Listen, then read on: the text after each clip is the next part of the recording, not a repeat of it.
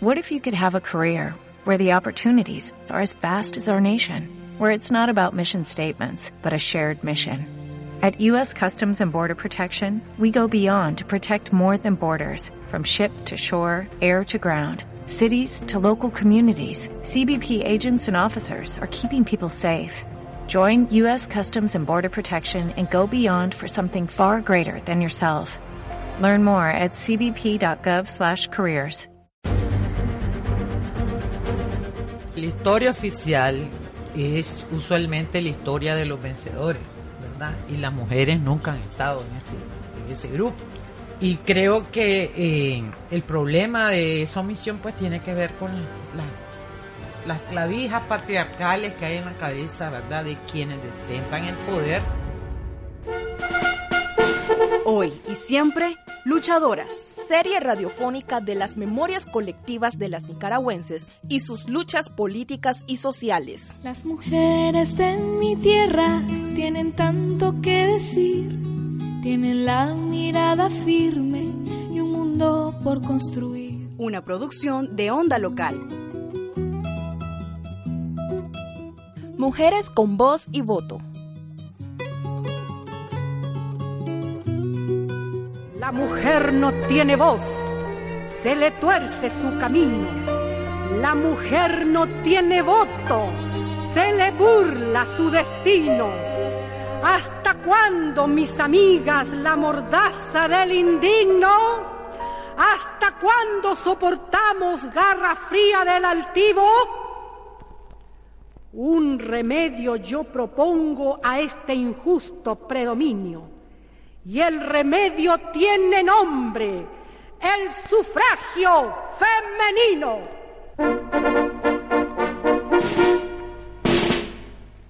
Esta es una transmisión para la historia. Hoy domingo 3 de febrero de 1957, después de décadas de lucha, las nicaragüenses votan por primera vez. La periodista Rosario Montenegro, autora de El voto femenino en Nicaragua, una historia oculta, cuenta que desde inicios del siglo XX, las feministas nicaragüenses alzaron su voz para reclamar derechos civiles y políticos, entre ellos el voto. La profesora Josefa Toledo encabezó esta lucha. Principal abanderada siempre fue este, la profesora Josefa Toledo de Aguirre. También ella este, era defensora de derechos laborales y de la educación universitaria. Eh, fue una de las primeras mujeres que ocupó un cargo público como directora general de, de instrucción pública y es reconocida realmente como la precursora del movimiento feminista y también reconocida oficialmente por la Asamblea Nacional en el 2010 como la madre de, de la educación nicaragüense. Se autodefinía como feminista este, eh, conservadora, pero realmente digamos, para la época era una mujer realmente de, avanzada. Planteaba la necesidad de que una mujer debería de valerse, eh, debería tener sus propios medios, debía tener educación para no tener este, dependencia del hombre. Josefa Toledo no estaba sola en la lucha. Hay otras destacadas sufragistas eh, como Angélica Valladares de Argüello, María Gámez y María Cristina Zapata todas ellas, ¿verdad?, tenían una particularidad, que eran de tendencia liberal. Esto quizás se explica un poco porque antes de que el Somoza llegara al poder, el Partido Liberal Nacionalista, eh, a diferencia en ese momento del Partido Conservador, eh, sí decía que apoyaba este el sufragio femenino. No hubo un apoyo como tal realmente, sino que jugaron en muchos momentos con, con, esto y cuando finalmente lo apoyaron fue pues una estrategia para realmente reelegirse de, de, de Somoza García.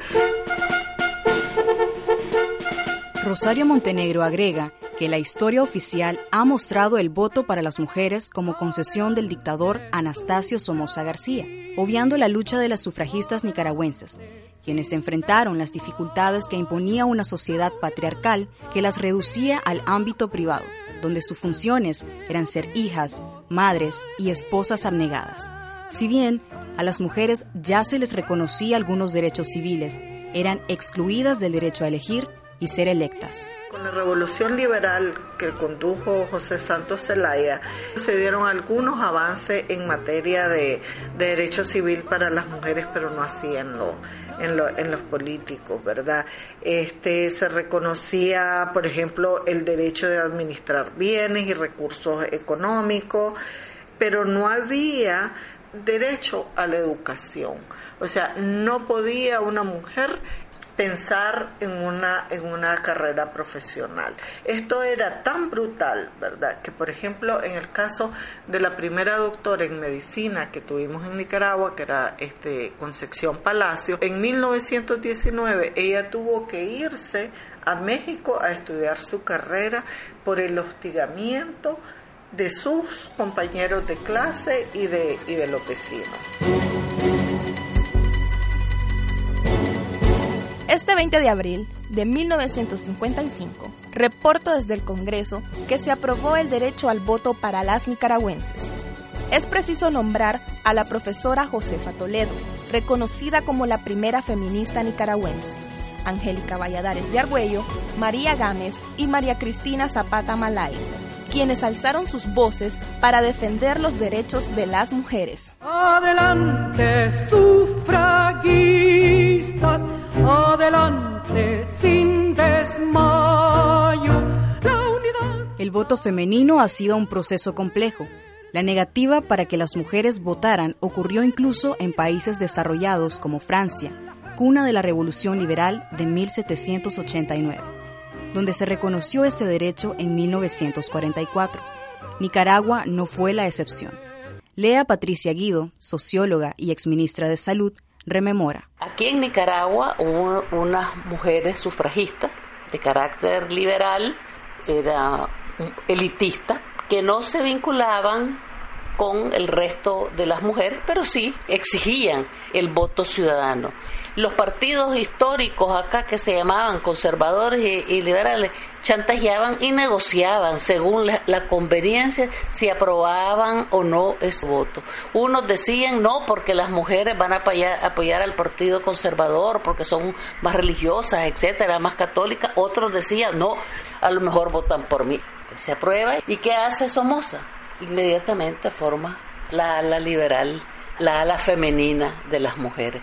Es decir, subordinando ese voto y ese movimiento de las mujeres al Partido Liberal. La periodista e historiadora Montenegro coincide con Lea Guido. Eran mujeres también de élite. De alguna forma, pues estaban vinculadas con, con el poder y ellas mezclaban la parte de, de Mm, actividades de caridad con la lucha. Yo lo miro muy significativo. Pienso que fueron mujeres muy, muy inteligentes que eh, en medio de, de, las restricciones que había en ese momento cómo lograron ellas este, organizarse. Entonces, por ejemplo, tenemos aquí algunas expresiones organizativas en el 1916, Club de Señoras de la Capital. El 18, Junta Femenina de Beneficencia. Liga Feminista Nicaragüense, filial de la, de la Liga Internacional de Mujeres Ibéricas. Cruzada de Mujeres Nicaragüenses Frente Obrero Femenino. Esto eh, fue en 1931 y 1934. Dentro del, del Partido de Trabajo Nicaragüense se organizó un Frente Obrero Femenino.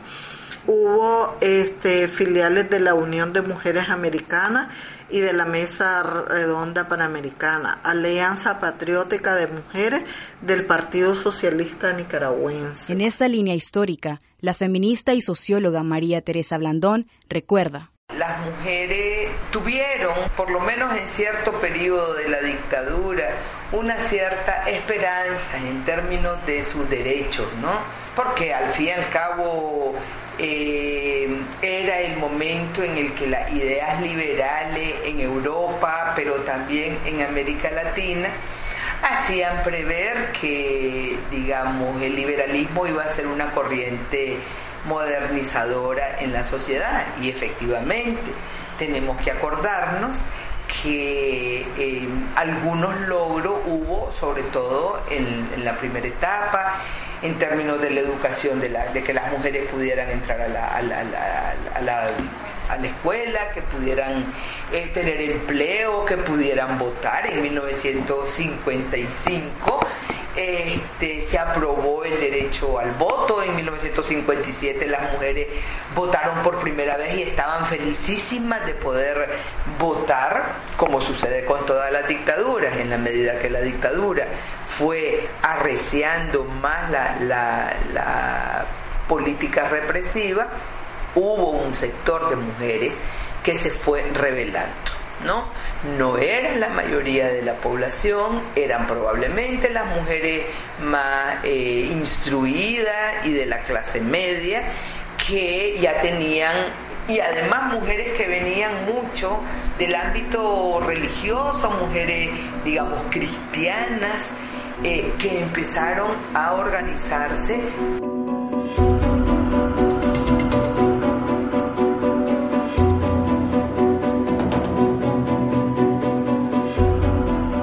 Las sufragistas nicaragüenses enfrentaron al poder político, económico y la influencia de dueños de medios de comunicación. Hubo un artículo en ese, en ese tiempo de Pedro Joaquín Chamorro Zelaya, que era el, el director de la, de la prensa. Esto lo escribió en 1932 y decía, ¿verdad? Porque ya estaba en, el ambiente, ya habían demandas de las mujeres por el voto femenino. No estamos de acuerdo con semejante paso.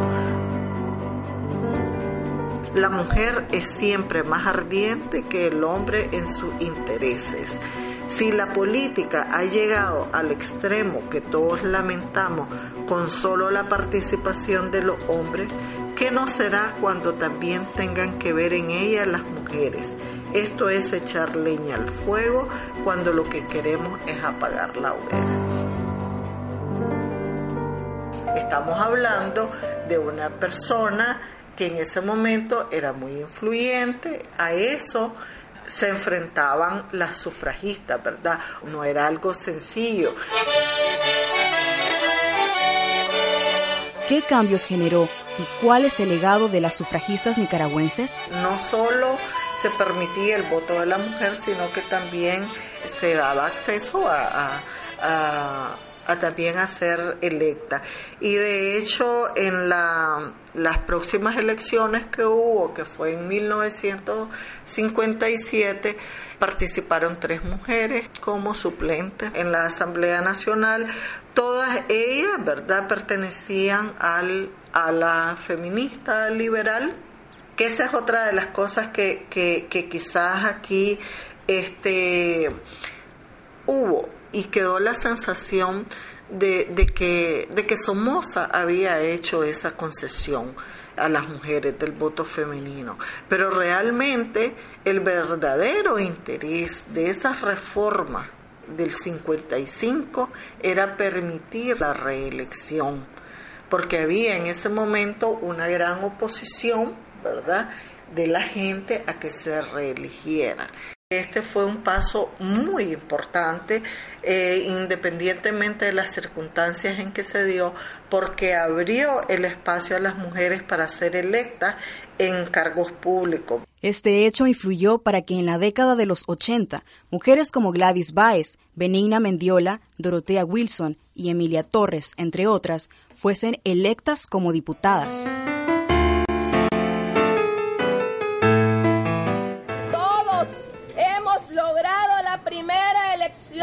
Democrática en la historia de este país. Confieso que me siento muy emocionada en este momento tan importante para Nicaragua. En Nicaragua, las mujeres volvieron a hacer historia en 1990. Violeta Barrios se convirtió en la primera presidenta de un país de América Latina y el Parlamento fue presidido por primera vez por una mujer, Miriam Argüello. En 1990 doña Violeta se convirtió en la primera presidenta que fue electa por el voto popular. Ya habían habido otras otras presidentas, pero más designadas que habían llegado al poder de otra forma antes del voto femenino, el espacio de las mujeres estaba reducido al ámbito privado. Entonces, con el sufragio, ¿cuál es uno de los saltos más importantes? Es que te abrió el espacio público. Más allá del sufragio, hay mucho camino por recorrer para una real y equitativa participación política en el espacio público pero el derecho a elegir y ser electas es parte de la lucha de las mujeres por la igualdad.